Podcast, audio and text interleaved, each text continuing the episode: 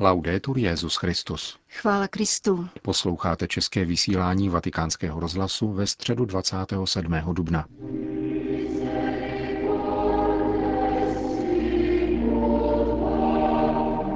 Na svatopetrském náměstí se dnes dopoledne sešlo 30 tisíc lidí, aby se setkali s papežem Františkem. Generální audience byla zahájena čtením podobenství o milosrdném Samaritánovi z Lukášova Evangelia. Petrův nástupce v následující katechezi řekl.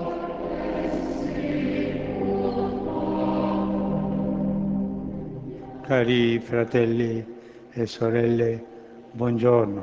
Drazí bratři a sestry, dobrý den. Oggi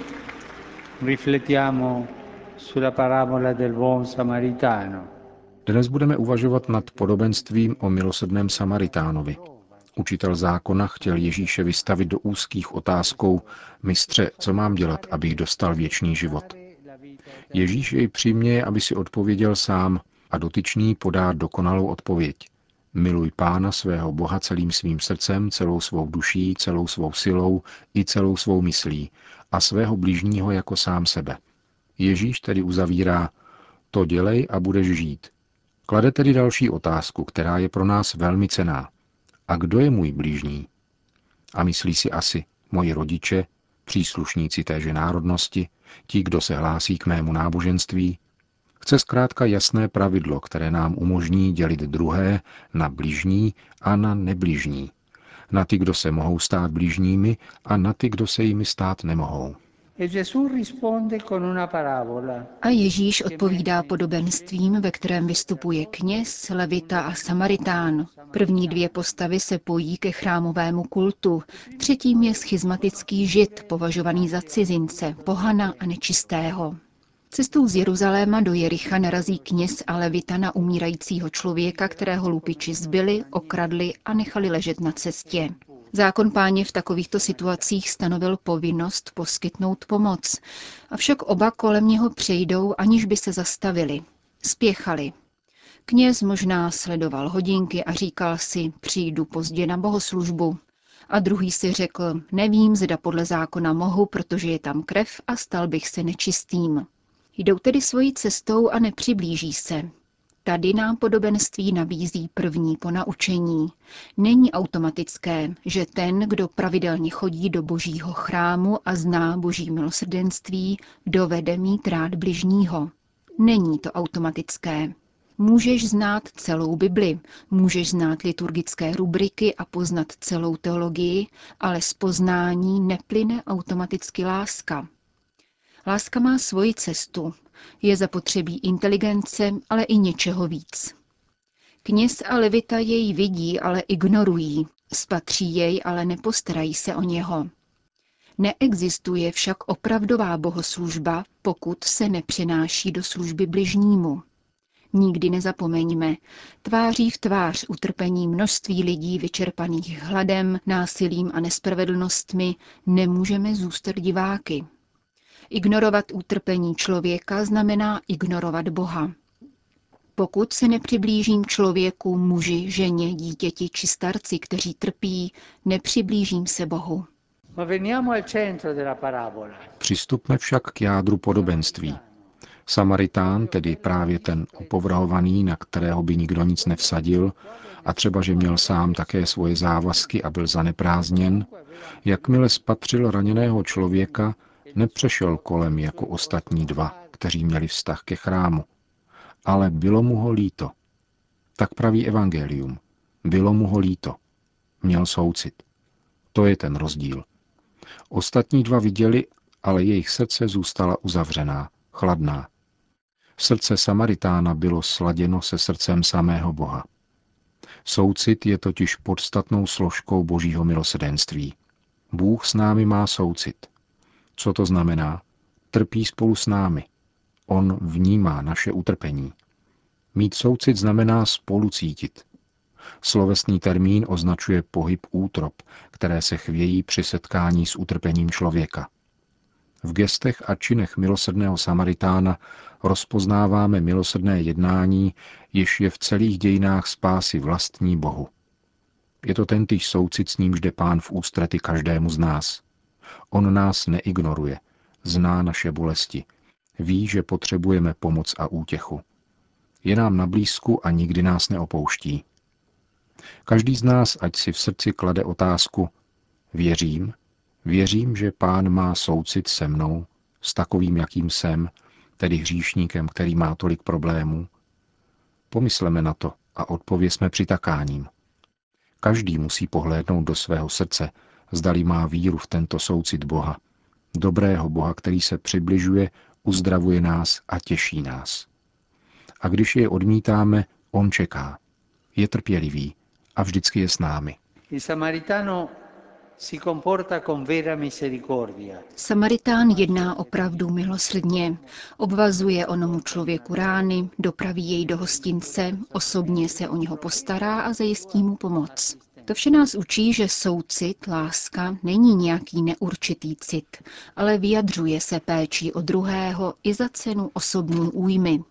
Znamená kompromitovat se učiněním všech kroků nezbytných ke zblížení se s druhým, až ke stotožnění se s ním. Budeš milovat bližního jako sám sebe, jak zní pánovo přikázání. Když Ježíš dokončí podobenství, vrací učiteli zákona otázku a ptá se, co myslíš, kdo z těch tří se zachoval jako bližní k tomu, kdo se odstl mezi lupiči?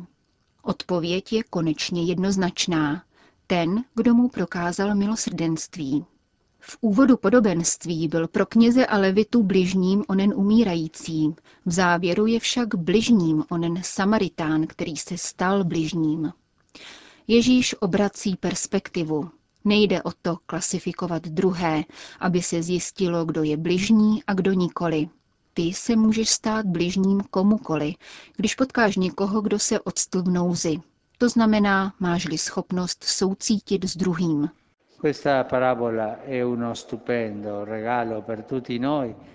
Toto podobenství je nádherný dárek pro nás všechny a také závazek. Každému z nás Ježíš opakuje to, co říká učiteli zákona. Jdi a stejně jednej i ty. Všichni jsme povoláni ubírat se tou též cestou milosedného Samaritána, který představuje Krista. Ježíš se sklonil k nám, stal se naším služebníkem a tak nás spasil, abychom se také mohli mít rádi, stejně jako On miloval nás.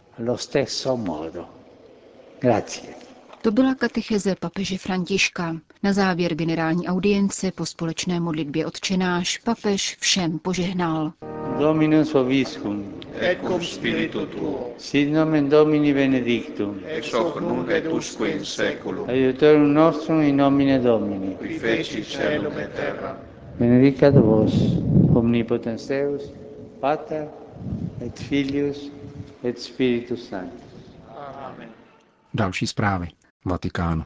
Po včerejší papižské audienci prefekta Kongregace pro svatořečení nic nestojí v cestě beatifikaci 38 albánských mučedníků, kteří byli zabiti při komunistickém pronásledování v letech 1945 až 1974. Svatý otec schválil vydání příslušných dekretů, které potvrzují jejich mučednictví z nenávisti k víře. Do skupiny albánských mučedníků patří dva biskupové, dračský biskup Nikole Vincenz Prenuši, františkán, a skadarský biskup Francesc Gini, dále diecézní a řeholní kněží, františkáni a jezuité, jeden seminarista, tři lajci a 22-letá Maria Tucci, aspirantka kongregace chudých dcer svatých stigmat svatého Františka z Asízy, zvaných stigmatinky. Církev bude mít brzy také nového světce. Je to Don Alfonso Maria Fusco, který žil v italském Salernu v druhé polovině 19. století a založil kongregaci sester svatého Jana Křtitele. Na přelomu 19. a 20. století působil irský jezuita otec John Sullivan, u kterého se uznáním zázraku otevírá cesta k beatifikaci. Syn ze smíšeného katolicko-protestantského manželství konvertoval ke katolicismu v 35 letech a o čtyři roky později vstoupil do tovaristva Ježíšova. Svůj kněžský život zasvětil působení v jezuitské koleji Clon Gauss, poblíž Dublinu. Papež František rovněž uznal mučednictví čtyř benediktínských kněží. Jsou to otec José Anton Gomez, převor madridského benediktínského kláštera Pany Marie Královny z Montserratu a jeho tři druhové zavraždění za komunistického běsnění ve Španělsku ve 30. letech minulého století.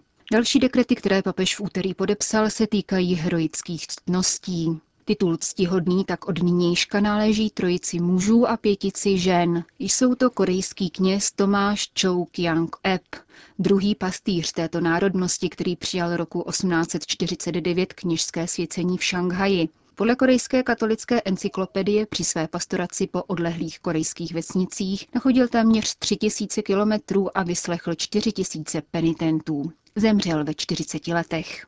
Dále polský františkán otec Venanty Katařiněc, spolupracovník svatého Maximiliána Kolbeho a italský minorita otec Sozio del Prete, zakladatel kongregace malých služebnic Krista Krále, který zemřel roku 1952. Čtyři nové ctihodné boží služebnice jsou zakladatelky ženských kongregací a pocházejí z Itálie a Francie. Pátá je španělská lajička a členka prelatury Opus Dei, která zemřela v pouhých 19 letech po těžké nemoci roku 1959.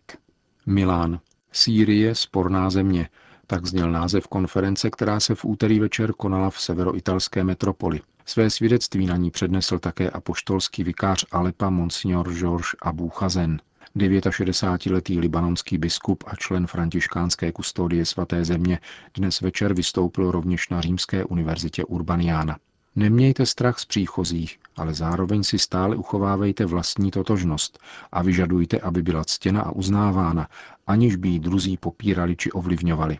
Zkrátka hlásejte i nadále přijetí, ale buďte sami sebou doporučil alepský biskup zástupcům milánského magistrátu a kraje, kterým poděkoval za přijetí migrantů a válečných uprchlíků. Neopomenul přitom porovnat Miláno s Alepem, někdejším kvetoucím průmyslovým centrem, kde lidé pracovali ve více než 40 tisících malých továren a firem, zatímco dnes v něm chybí voda, prout, potraviny, ošacení i léky.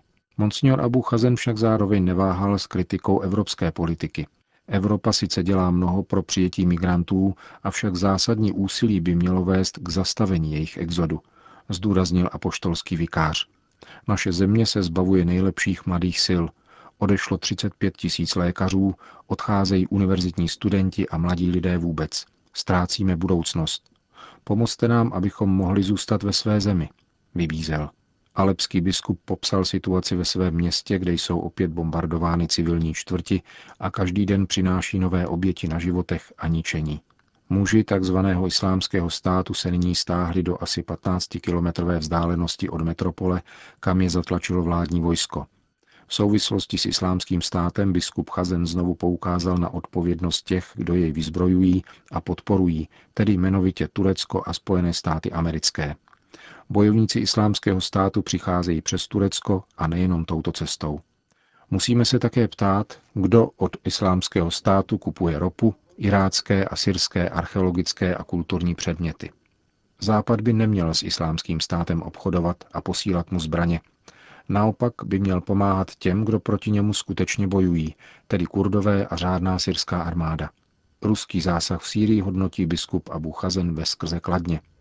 Za dva měsíce ruské operace přišel islámský stát o 25% území a poklesl prodej ropy. Mnohé vzájemně znesvářené skupiny, které bojovaly na syrském území, se usmířily. Do zhruba pětistovky obcí se navrátil život, otevřely se školy a obnovilo se zásobování. Zásluhou Ruska se zasedlo k jednacímu stolu v Ženevě. Velmi nám záleží na tom, aby tento proces smíření pokračoval, vysvětluje apoštolský vikář.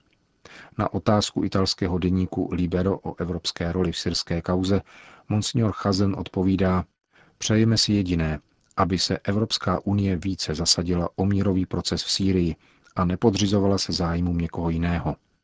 Sýrie kdysi se stávala ze 23 různých náboženských a etnických skupin. Nedopustte, aby se tato krásná mozaika nyní slila do jediné barvy, černé. Vyzval v Milánu katolický biskup syrského Alepa.